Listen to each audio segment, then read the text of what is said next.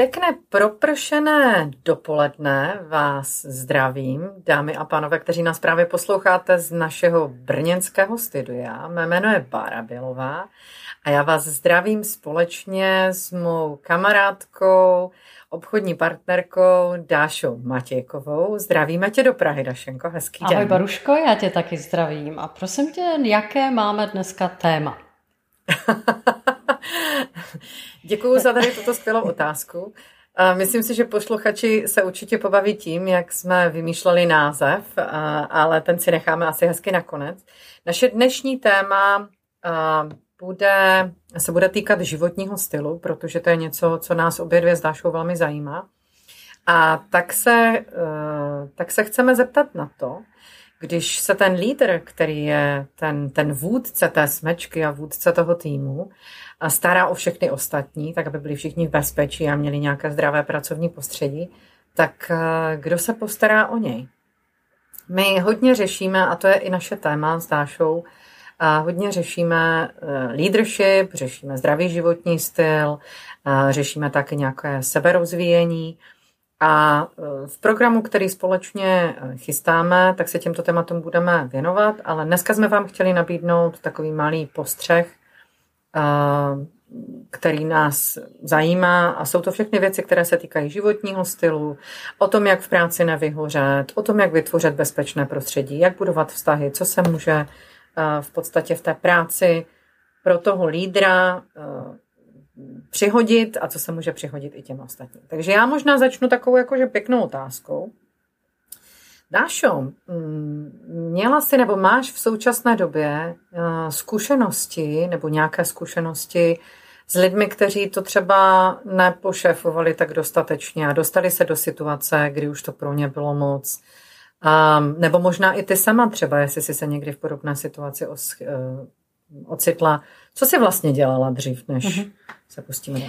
No, um, já osobně jsem se nikdy nedostala do nějaké takové situace, že bych vyhořela nebo že bych měla nějaký prostě ne, problém psychického rázu nebo i, protože ono se to velmi prolíná, eh, psychika s tím fyzičnem, eh, takže to osobně s ním zkušenost nemám, ale samozřejmě mm, v mojí práci já se setkávám s tím, protože já většinou komunikuju a hovořím s těmi podnikateli, s těmi majiteli firem, No a tam se dost často stává, že neví kudy kam, nebo že prostě oni si o tom nemají s kým promluvit.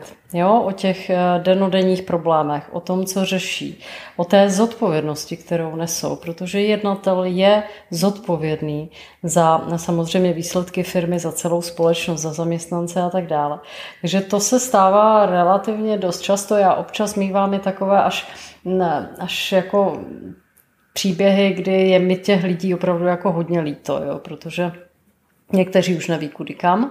Je toho moc, většinou se to stává takový, mm, takových podnikatelů, který mm, nějaký biznis rozjedou, ten biznis je dlouho malý a najednou ten eh, biznis se zvětší trojnásobně, desetinásobně a tak dále. A teď se dostávají vlastně velmi často na hranu těch svých schopností a dovedností. Já jsem někde četla velice zajímavý článek a tam to někdo nazval, že se dostávají vlastně na hranu své vlastní neschopnosti. Je to myšleno tak, není to myšleno nějak pejorativně nebo nějak, že by někdo někomu chtěl ublížit, ale je to prostě, my máme nějaký, nějaký set dovedností, znalostí a zkušeností a právě budujeme si nějaké vztahy a podobně a někdy se dostaneme do fáze, kdy už nevíme, jak dál. Nevíme, jakým způsobem s tím pracovat.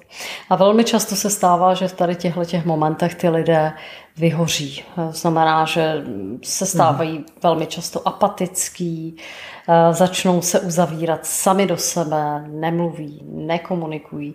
A hlavně tady v těchto těch případech, o kterých já mluvím, oni to ani většinou nemají komu říct, jo? protože ten šéf, jak si dalšího šéfa vedle sebe obvykle nemá, se kterým by se, je to jiné v korporátech samozřejmě, ve velkých firmách, kde ta mhm. organizační struktura je obrovská.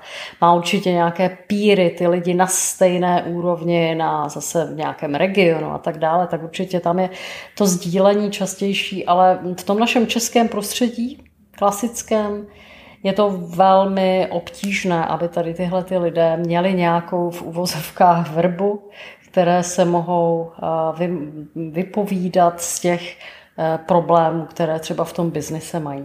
Takže to je moje aktuální uh-huh. zkušenost, ale zkusme prosím rozvinout eh, myšlenku i těch vztahů, protože vztahy my uh-huh. obě dvě se snažíme vždycky nějakým způsobem budovat, udržovat a pracovat na nich. Je to i jedna z našich hodnot eh, v, té, v tom uh-huh. našem projektu, který my společně děláme, protože se domníváme, že vztahy jsou opravdu velmi důležité a já budu možná citovat profesora Ptáčka, který eh, dokonce říká, že vztahy jsou to nejdůležitější, co my v tom životě máme, protože většina lidí v tom terminálním stádiu, kdy eh, prostě už je velmi krátce před smrtí, nikdy nespomíná na to, kolik udělali, ať už excelovských tabulek, nebo kolik měli meetingů a kolik prezentací, ale vždycky vzpomíná na to, že ještě třeba měli navázat nebo zlepšit vztahy s někým blízkým, s nějakým přítelem, s nějakým uh-huh. rodinným příslušníkem a podobně. Uh-huh. Takže zkusme to vést tady tímhle tím směrem, pokud souhlasíš. Uh-huh. A uh-huh. zpátky Souhlasím. do brněnského studia a zkus nám nazdílet tvoje zkušenosti. Uh-huh.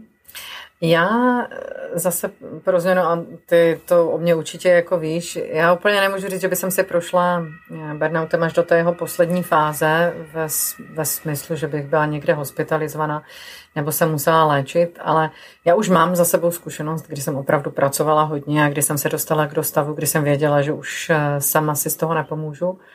A byli to tenkrát jako blízcí, kteří kteří byli schopni zatáhnout za tu ruční brzdu, protože já už sama jsem neměla na to, abych za tu ruční brzdu zatáhla, už to prostě nešlo. A to je to velké nebezpečí, když eh, se do toho burnoutu dostanete. Říkali jsme s Dášou, že dneska nebudeme eh, mluvit o té teorii. Ten burnout, každopádně, než se k němu dostanete, tak, tak má několik fází. A ta první fáze, která tomu předchází, je takové to nadšení, kdy nás to strašně baví a pak hrozně jako chceme. Jo? Je to prostě super. Ale potom začneme pomaličku jakože ztrácet systém. Už, mám, už víme, že jako nestíháme, že už je někde něco špatně. Pak přichází možná taková jakože fáze, která už je taková jakože sarkastická, apatická, tak jak si popisovala, ty už to prostě jakože nejde. A, a dojdeme až, dojdeme, může to dojít až k tomu, k tomu burnoutu. Vždycky samozřejmě čím dál jste, tím horší je se z toho hmm. dostat. To znamená, pokud jsme v nějaké té původní fázi, jo, kdy prostě nestíháme, lidi jsou trošičku jako sarkastičtí a, a, a něco prostě se jako nedaří, tak je ještě dobré, jako ještě se to dá zastavit, než to prostě fakt jako projde dál. A já si třeba vybavuju, můžu klidně jako, že zkušenost, dobrou pozitivní zkušenost z, z práce s mým uh, kamarádem, kolegou, nyní už bývalým kolegou, mým šéfem bývalým, který mi říkal, jakože při nějaké takové návštěvě, u které jsem byla, už si myslím, že jsem byla hodně daleko, říká Varuška, uh, už to jde, už to jde vidět, už to jde slyšet, a už je jasné, že prostě něco se děje, co se děje. A pro mě bylo, vracím se k těm vztahům, na které si se ptala, pro mě bylo nesmírně důležité to, že mám šéfa, který mě vidí, slyší, vnímá, eh, který je schopný za mnou přijít, mám, měli jsme výborný vztah, a, a říct, že něco se neděje a, a bylo to pěkné, bylo to fajn, poplakali jsme si, teda já jsem si poplakala, on se chudák jakože díval, co se děje, ale mně se vlastně nesmírně ulevilo a zašli jsme společně pracovat na tom, eh, co se, co se dalo změnit a co se dalo upravit. Musíme taky jako možná zmínit i to, že burnout standardně bývá propojovaný s nějakým, jakože s occupational burnout, bavíme se o pracovním prostředí. Ale ten stres, který se děje v tom životě těch lidí, nemusí být spojený hmm. jenom s prací. Mnohdy jsou to životní okolnosti, které na člověka přijdou. A pak i to málo, co v té práci máme, co jsme standardně byli schopni jako dělat, může vypadat jako, jako dvoutunový nákladák, který najednou máte na zádech a už ho nejste schopni unést. Proto je nesmírně důležité to, že jako lídři se zajímáme o svoje lidi. Proto je důležité, aby jsme jim naslouchali, aby jsme se dívali, obzvláště když se bavíme teď o době remote managementu. Spousta lidí pracuje buď to v hybridních podmínkách, nechodí třeba zpátky do ofisu, anebo mají full home office. I to se dá dělat. A obzvláště tam je nesmírně důležité, aby ten lídr vyvinul nějakou tu aktivitu, aby se sám zajímal, aby se zeptal. Není to jenom o tom, že se musíte zeptat na pracovní eh, nebo mimo pracovní v podstatě aktivity, ale musíte být schopni toho člověka vnímat a hmm. naslouchat. Tady to jsou témata jako emoční inteligence, o které jsme taky mluvili, ale je to v podstatě jenom o tom být přítomný v tom okamžiku a dívat se na to, co ten člověk ve skutečnosti říká, dívat se na to, jako jestli nejsou nějaké změny oproti tomu, tak jak ho znám. Tenkrát ten můj šéf si všiml toho, že už se chovám jinak, než jsem se chovala dřív a proto v podstatě hmm. zatáhl za tu ruční brzdu a zeptal se. A to si myslím, že je fakt jako důležité. Ty si říkala ještě vztahy, hmm. O kterých jako pořád mluvíme a já možná dřív, než jakože předám zase s nějakou jako další otázkou, jakože zpátky k tobě, um, ono to pěstovat ty vztahy, pěstovat tu síť a vytvořit jakože to bezpečné prostředí, to není něco, co se stane hned. Je to něco, co nějakou dobu trvá. Eh, pozor, můžete být skvělý a velmi kompetentní lídr. Můžete mít prostě všechny dovednosti celého světa, můžete být technologicky velmi zdatný, ale v momentě, kdy nebudete schopen vytvořit to prostředí pro lidi, aby vám vůbec měli chuť jako naslouchat, aby vůbec měli chuť s vámi jako spolupracovat, pak eh, to bude asi těžké a ti lidi vám dřív nebo později začnou odcházet někam jinam, protože si vyberou někoho, kdo tam má ještě ten, hmm. ten, ten extra bod navíc že prostě dovede s váma komunikovat, dovede vám naslouchat, kdo bude v podstatě jako i vycítit to, co je, nebo zjistit si, co to je, to, co je ten váš potenciál, jako jak ho vlastně využít. Jsme zase zpátky u toho, u toho rozvíjení těch lidí, které tady máme. A tím, že vlastně dávám, tím zase jakoby přidávám, jakože sdílím. A to je podle mě asi ta nejdůležitější jako myšlenka, že jako lídr nejsem zodpovědný jenom za ty svoje lidi, ale jsem taky zodpovědný za sebe a proto potřebuju jako i rozvíjet i ty svoje dovednosti, které se netýkají jenom toho, jak já odpočívám, jaký životní styl, co dělám já pro to svoje dobro v životě, ale taky, co dělám já pro to dobro těch druhých, kteří jsou v mém životě. A to je vlastně ta tíha té zodpovědnosti, toho leadershipu, který já třeba za sebe. Hmm. Takže tolik asi jakože za mě. Čekám, že ty řekneš, že jsem ti zase něčím nahrála no, a budeš to chtít určitě Samozřejmě, doplnit. tak eh, jak tě poslouchám, to je právě možná ta dovednost, kterou my máme obě dvě, řekla bych rozvinutou, protože my posloucháme, co ta druhá říká. Jo, což si myslím, že, že nebývá zase tak časté, protože samozřejmě celá řada lidí je to vůbec nezajímá, co ta druhá strana říká, eh, já jsem byla svědkem několik tady těchto těch monologů. Děje se to u ženských na mateřských. Jo? Teď nic proti ženám na mateřských, ale já, když jsem sama byla na mateřské, eh, já jsem teda pracovala relativně brzy, jsem šla do práce, měla jsem chůvu. A já, když jsem se vždycky vracela domů, tak samozřejmě jsem byla terčem té, komunikace těch ostatních, kteří vedle nás bydleli protože že o čem se měli bavit, když se nic víceméně nedělo. Takže oni eh, jeli, to bylo velmi zajímavé. Eh, bylo to po každé. Jeli nějaké téma, samozřejmě téma, které zajímalo vždycky jenom tu danou paní, a to eh, mluvila většinou o tom dítěti. A teď oni už jeli jako ty monology jako vzájemně, že se neposlouchala ani jedna, ani ta, ta druhá. A zase ta druhá si tam mluvila o tom svém dítěti. A tady tohle to právě není dialog. To, je, to jsou dva prostě obyčejný monology. Teď já bych nerada, aby, aby se dámy třeba urazily, ale možná si toho někdy všimněte na těch eh, hřištích, až se tam půjdete podívat s těma dětma, jak jako mezi sebou ty matky komunikují. Jo? Takže vůbec nezajímá to druhé dítě a vůbec je nezajímá, co řeší ta druhá. A toto bývá velmi časté ve firmách. Já to teď obrátím na ten leadership. To je přesně, hodně často to bývá samozřejmě spojené s tím výkonem toho povolání, takže obchodáci typicky, jo. On sice tam mele od rána do večera pořád, že oni jsou nezastavitelní, jo, oni to mají zajedno naučené, co mají říkat a tak dále, ale vůbec neposlouchají toho zákazníka, co vlastně on na to a co by vlastně ten zákazník jako chtěl, jo. To, to, to vlastně toho obchodního zástupce vůbec nezajímá. On mu tam jde natlačit to, co prodává, pod tím tlakem, sílou a tak dále. Takže eh, to je možná ten základ.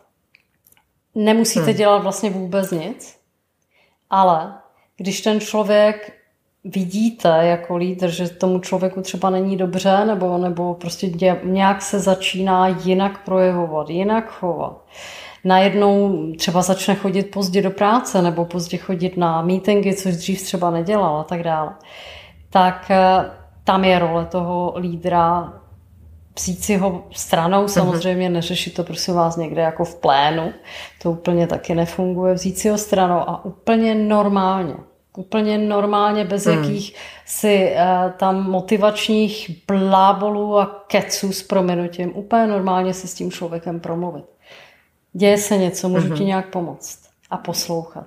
Mm-hmm. Ne, prostě toto bývá typické, my to máme třeba velmi často při pohovorech jo, v tom našem HR. Přijde kandidát a ten uh, manažer, který, uh, tomu se říká hiring manager, ten, který si vybírá toho nového zaměstnance, mele těch 45 minut o svých úspěších, o tom, jak je dokonalý a ten kandidát vlastně nemá vůbec žádný prostor cokoliv říct. Takže toto potlačit úplně postačí. To je jako první krok, bych hmm. viděla jako u každého lídra. Toto potlačit a naučit se opravdu ty lidi poslouchat, co říkají, jak to děláme my třeba s Bárou, mm-hmm. protože ona reaguje na to, mm. co říkám já a já reaguju na to, co říká ona. Eh, je to technika, mm. Baruška vám to může samozřejmě odborně vysvětlit, jakým způsobem se to dá natrénovat, všechno se dá, nebo většina věcí mm-hmm. se dá natrénovat. Eh, když víte, že zrovna by to bylo mm, případně pro vás vhodné, já myslím, že by to bylo vhodné pro každého lídra, tak eh, na to jsou jistě školení, nebo někdo vám s tím může, může pomoct. Mm-hmm. Ale teď zase pojďme eh, pro změnu eh, k tobě. A pojďme mm-hmm. trošičku rozvinout to, tu myšlenku, kterou my jsme si mm, probírali ještě předtím, než jsme to začali natáčet. Kdo pomůže tomu lídrovi? Kdo, Kdo je tam pro ně? Lídrovi? Kde má hledat pomoc? Mm-hmm. Tak. Mm-hmm. Já myslím, že takový základní speaking from my experience, um, takový základní issue, které každý možná jako lídr řeší, je, že já tady jako vystupuji jako lídr, to znamená, já bych vlastně měl vědět všechno a vlastně nemůžu požádat o pomoc kohokoliv. A na straně druhé věřím, že každý z nás má blízké osoby a můžou to být třeba jako lidé na úrovni i třeba pracovní, jo, naši pracovní kolegové. Pokud udržujeme ty vztahy, tak si tam určitě vybudujeme takové vztahy, že můžeme za někým přijít se třeba poradit. Může to být i někdo, kdo je třeba mimo naši práci, mimo, mimo, naše, eh, mimo naši jako pracovní síť. A na druhé straně bych řekla, že je nesmírně důležité i to uvědomění, že já jako lídr můžu přijít i za někým z toho svého týmu a říct, teď prostě nevím. Teď je to prostě pro mě těžké. Teď mám zrovna jakože obtížnou situaci, třeba zrovna řeším obtížnou situaci s dětma doma. A zrovna se mi nepodařilo, můj syn třeba neudělal maturitu. Hmm. A teď mě to prostě trápí a, a nevím, co s tím potřebuju na chvíli jakože pauzu.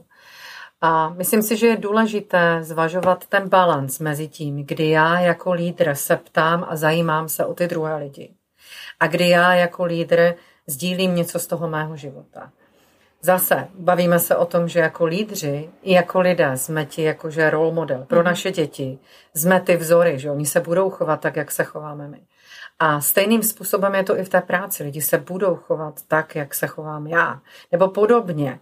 Jo, a já klasicky se vždycky směju na všech mých školeních, když přijdou ti, eh, ti zaměstnanci a podle toho jejich chování já okamžitě poznám, kdo je jejich manažer, protože jsou to moji kolegové. Tak to chování je prostě jako typické. Je to až vtipné, aniž bych to věděla, tak podle chování jsem si je okamžitě schopná jako zařadit.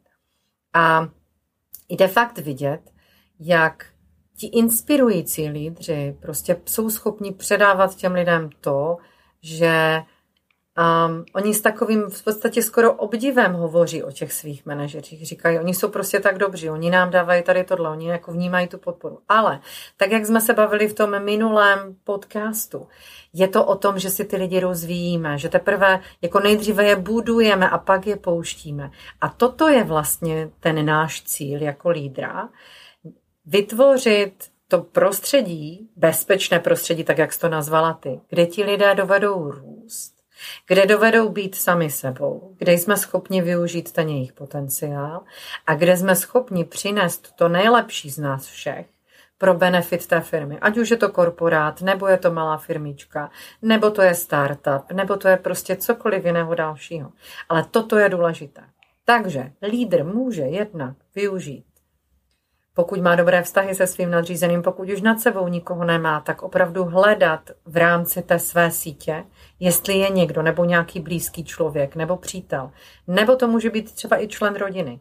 Ale na druhé straně to může být taky někdo, kdo je jeho podřízený. Nemusí to být líder jako superhrdina.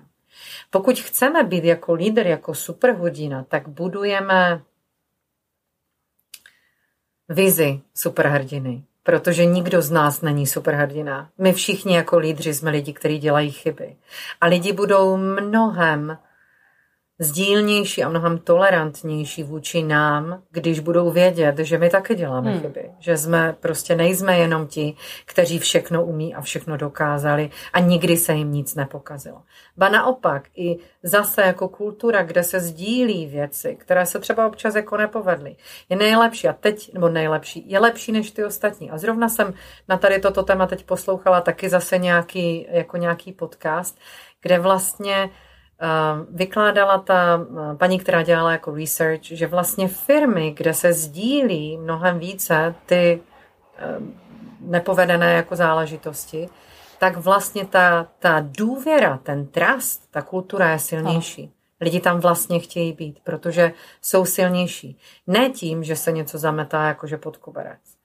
A, a tím, že prostě v tom našem životě máme ty stresy, máme obtížné situace, které řešíme, i situace, které nedovedeme úplně jako vyřešit, tak i to je ten moment, kdy prostě se dostanete k těm druhým jakoby mnohem blíž. Nevím úplně, jestli jsem teda jakože odpověděla na to, co myslíš, um, ale myslím, že dřív, než ještě si můžu dopovědět jednu věc, Kromě toho, že jsou to teda blízcí, který máme jakože rodina, přátelé i kolegové, ta poslední pomoc, která jako je, je samozřejmě ta hmm. odborná pomoc.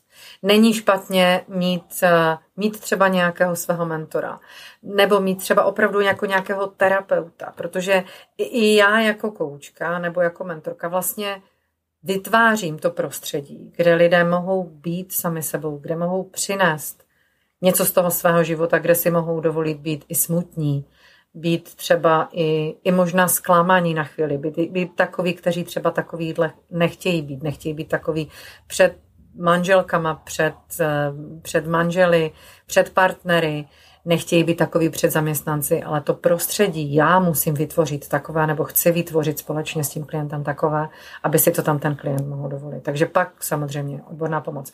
A ještě jednu poslední věc řeknu, to, co firmy v současné době dělají jako prevence proti jakoby burnoutu, a já třeba můžu říct, že, že u nás ve firmě tady tenhle, tuhle výhodu máme, že i nabízejí vlastně ano. pomoc, která je psychologická. Takže to je jeden jako z takových velmi zajímavých benefitů, kde se teď snaží firmy vlastně pomoct těm lidem. Vědí, že to je téma, které prostě lidi potřebují. Takže to je jedna věc ještě za mě a už Hav, kdo mluvila jsem, předávám tobě. Děkuji, Boruško. Tak eh, já samozřejmě to, co eh, říkáš, s tím naprosto souhlasím, protože opravdu ten lídr pokud, ale je to zase na tom člověku, na tom podnikateli, na tom majiteli firmy, na tom řediteli, kam až si ty lidi pustí a jaké. Eh, z mých zkušeností uh-huh. bohužel vyplývá, že velmi často bývají tady tyhle ty citlivé informace nebo prostě až mm, takové jako skutečně důvěrného, velmi důvěrného intimního charakteru zneužity protože eh, on opravdu ten majitel té firmy eh, samozřejmě má trošičku v nevýhodu. Porozpoznat to, kdo to s ním skutečně uh-huh. jako myslí vážně a kdo je jenom servilní. Takže to z mých zkušeností, ehm, tady to jsem řešila několikrát, jo, že uh-huh. vlastně po těch zkušenostech, že ten člověk se někomu svěří, on mu důvěřuje, on si myslí, že ten člověk je ten, kterému on to svoje trápení může sdělit a potom bohužel se nad tím baví půlka firmy, protože ten druhý samozřejmě mm-hmm. nebyl schopen to udržet. Mm-hmm. Ještě to nějak zesměšňuje nebo se vysmívají tomu majiteli, tak samozřejmě ta reakce je jasná, ten člověk už nikdy nikomu nechce nic říct, uzavře se velmi často do sebe. V těchto, v těchto mm-hmm. momentech, eh, co já bych mohla doporučit ze své praxe, je samozřejmě hledat tu útěchu přátelích, ale těch opravdových přátelích, které jako ne, že se podívám na Facebook, kolik tam mám přátel, to nejsou moji přátelé, ale opravdu těm lidem, kterým já důvěřuji, vím, že když se mi něco stane, a bude, budu potřebovat pomoc, že tam prostě já můžu zavolat a ty lidi mě pomůžou. To jsou moji přátelé a ne ty, kteří se mě snaží vlichotit do přízně a podobně.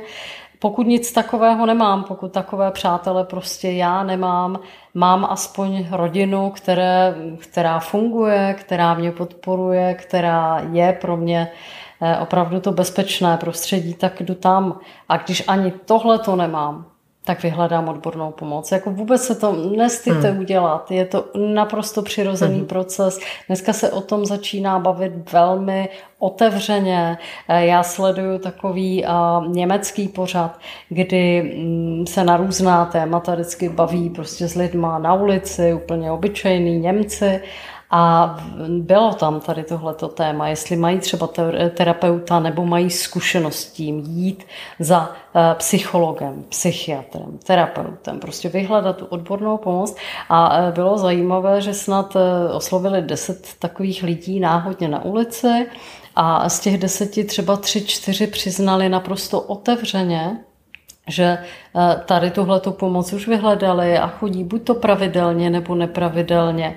V případě, že jim třeba hůře, eh, chodí prostě tu odbornou pomoc vyhledat. Ale já mám ještě možná jeden tip, protože zase opět budu eh, citovat pana profesora Ptáčka, který je z toho odborného hlediska, mně se hrozně líbí ty jeho názory, jsou velice Eh, otevřené a, a víceméně jednoduché, jo? že přeloží tu odbornou řeč do té normální mluvy a on uh, jsem poslouchala někde zmínil, že vlastně mm, než si vzít jednu tabletku antidepresiva, uh, tak možná předtím se běžte na půl hodiny přejít, eh, projít. Pardon.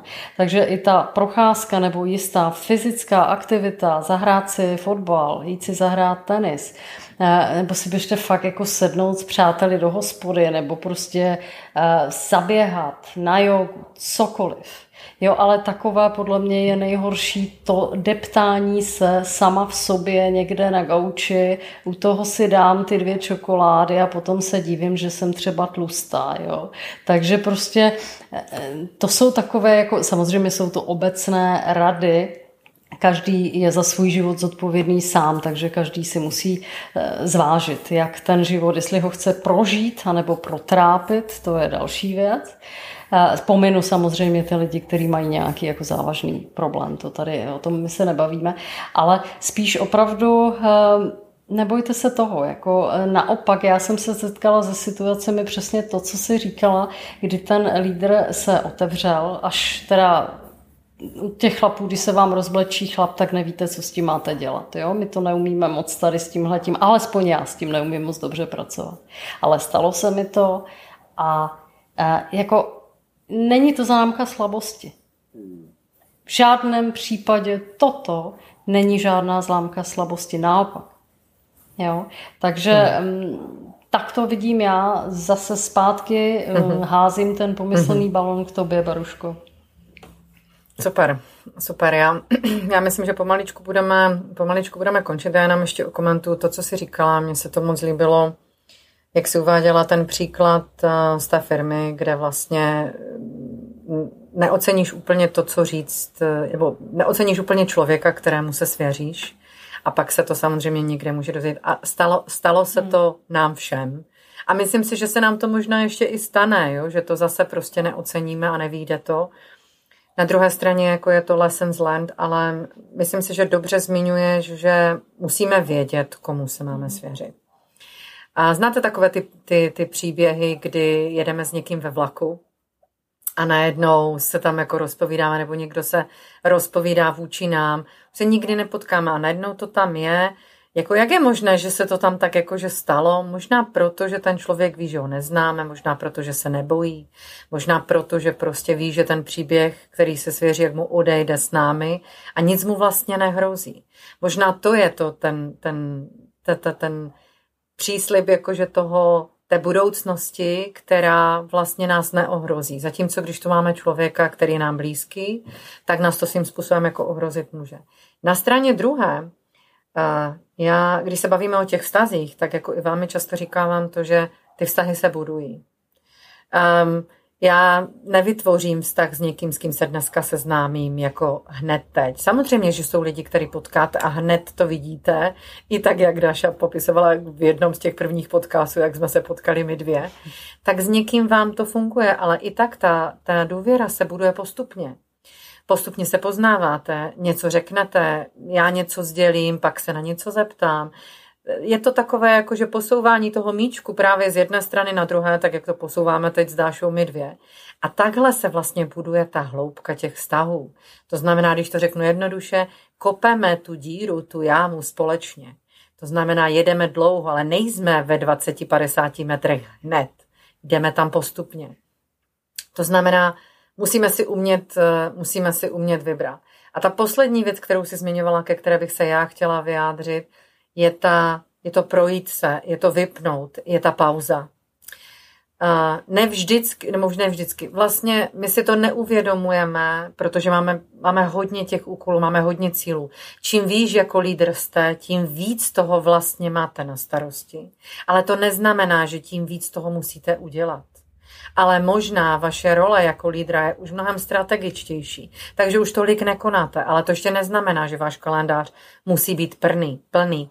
Váš kalendář by naopak měl být prázdný, abyste mohli řešit věci, které k vám budou přicházet, které budou jakože ty operativní, které budou třeba, které se nějakým způsobem prostě vynoří. A věřte, že jich přijde opravdu hodně. A my si občas potřebujeme udělat tu pauzu, i od toho nedělat nic, i od toho si dát 20-30 minut pauzu, jen si sednout a třeba se koukat do přírody, a nebo si fakt dát to kafe s tím kolegou a nechat všechny věci, které mi hoří, prostě hořet, protože to nemá smysl, protože už stejně nejsem efektivní. A toto je to ono. My paradoxně tím, že se snažíme dělat víc, tak se cyklíme ještě víc. Hmm a už neuděláme vůbec Přesně nic. Tak. Takže akorát roznášíme ten oheň hmm. do ještě dalších jiných obydlí, až nám to potom začne hořet úplně hmm. všechno. A stejně to k ničemu nebude. Máš pravdu. Takže za mě já bych, eh, já bych možná jenom jakože zhrnula Dašinko za sebe, takových jakože fakt možná pár typů pro všechny ty, kteří to vydrželi poslouchat až, až sem. A to je to dávat si pauzy, vypnout někdy úplně všechno, to, co prostě můžeme, dát si ten čas pro sebe, dát si ten čas s druhými, poslouchat nejenom ty naše podřízené, poslouchat ty lidi kolem nás, dát jim ten prostor, ptát se na to, jak se jim daří, zajímat se, dát si sami sobě jakoby tu variantu a taky se nebát vlastně vyhledat případně pomoc nebo vyhledat toho blízkého přítele, když to potřebujeme, protože i jako lídři jsme vlastně všichni jako jenom lidé. A s tím se teda já rozloučím a předám na poslední slovo eh, Dášence. Eh, mi bylo dneska ctí opět se s vámi tady moci podělit o pár těch našich zkušeností s Dášou. Předávám Dáši, mějte se moc hezky. Paruško, já eh, asi nemám co dodat, ty si to krásně zhrnula. Určitě tě podpořím v tom, že Prostě když nevíte si rady, tak eh, se neváhajte si o tu pomoc sami. Říct, on to totiž nikdo za vás neudělá. Takže já tímto se s vámi loučím. Loučí se Dagmar, loučí se Bára a my se těšíme na nějaký další příští podcast. Mějte se krásně, hezké dny. Hezké dny.